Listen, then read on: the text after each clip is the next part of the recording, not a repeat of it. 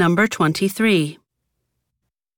Thanks for listening to WBLM 100. Today's weather will be sunny and clear all day, with a high temperature of 26 degrees and a low of 18. So it'll be great weather for today's Fairfax County Food Festival. I hope you all are ready to try some of the greatest food in our city. This year, the festival will feature a barbecue cook off contest. Question Why is this announcement being made?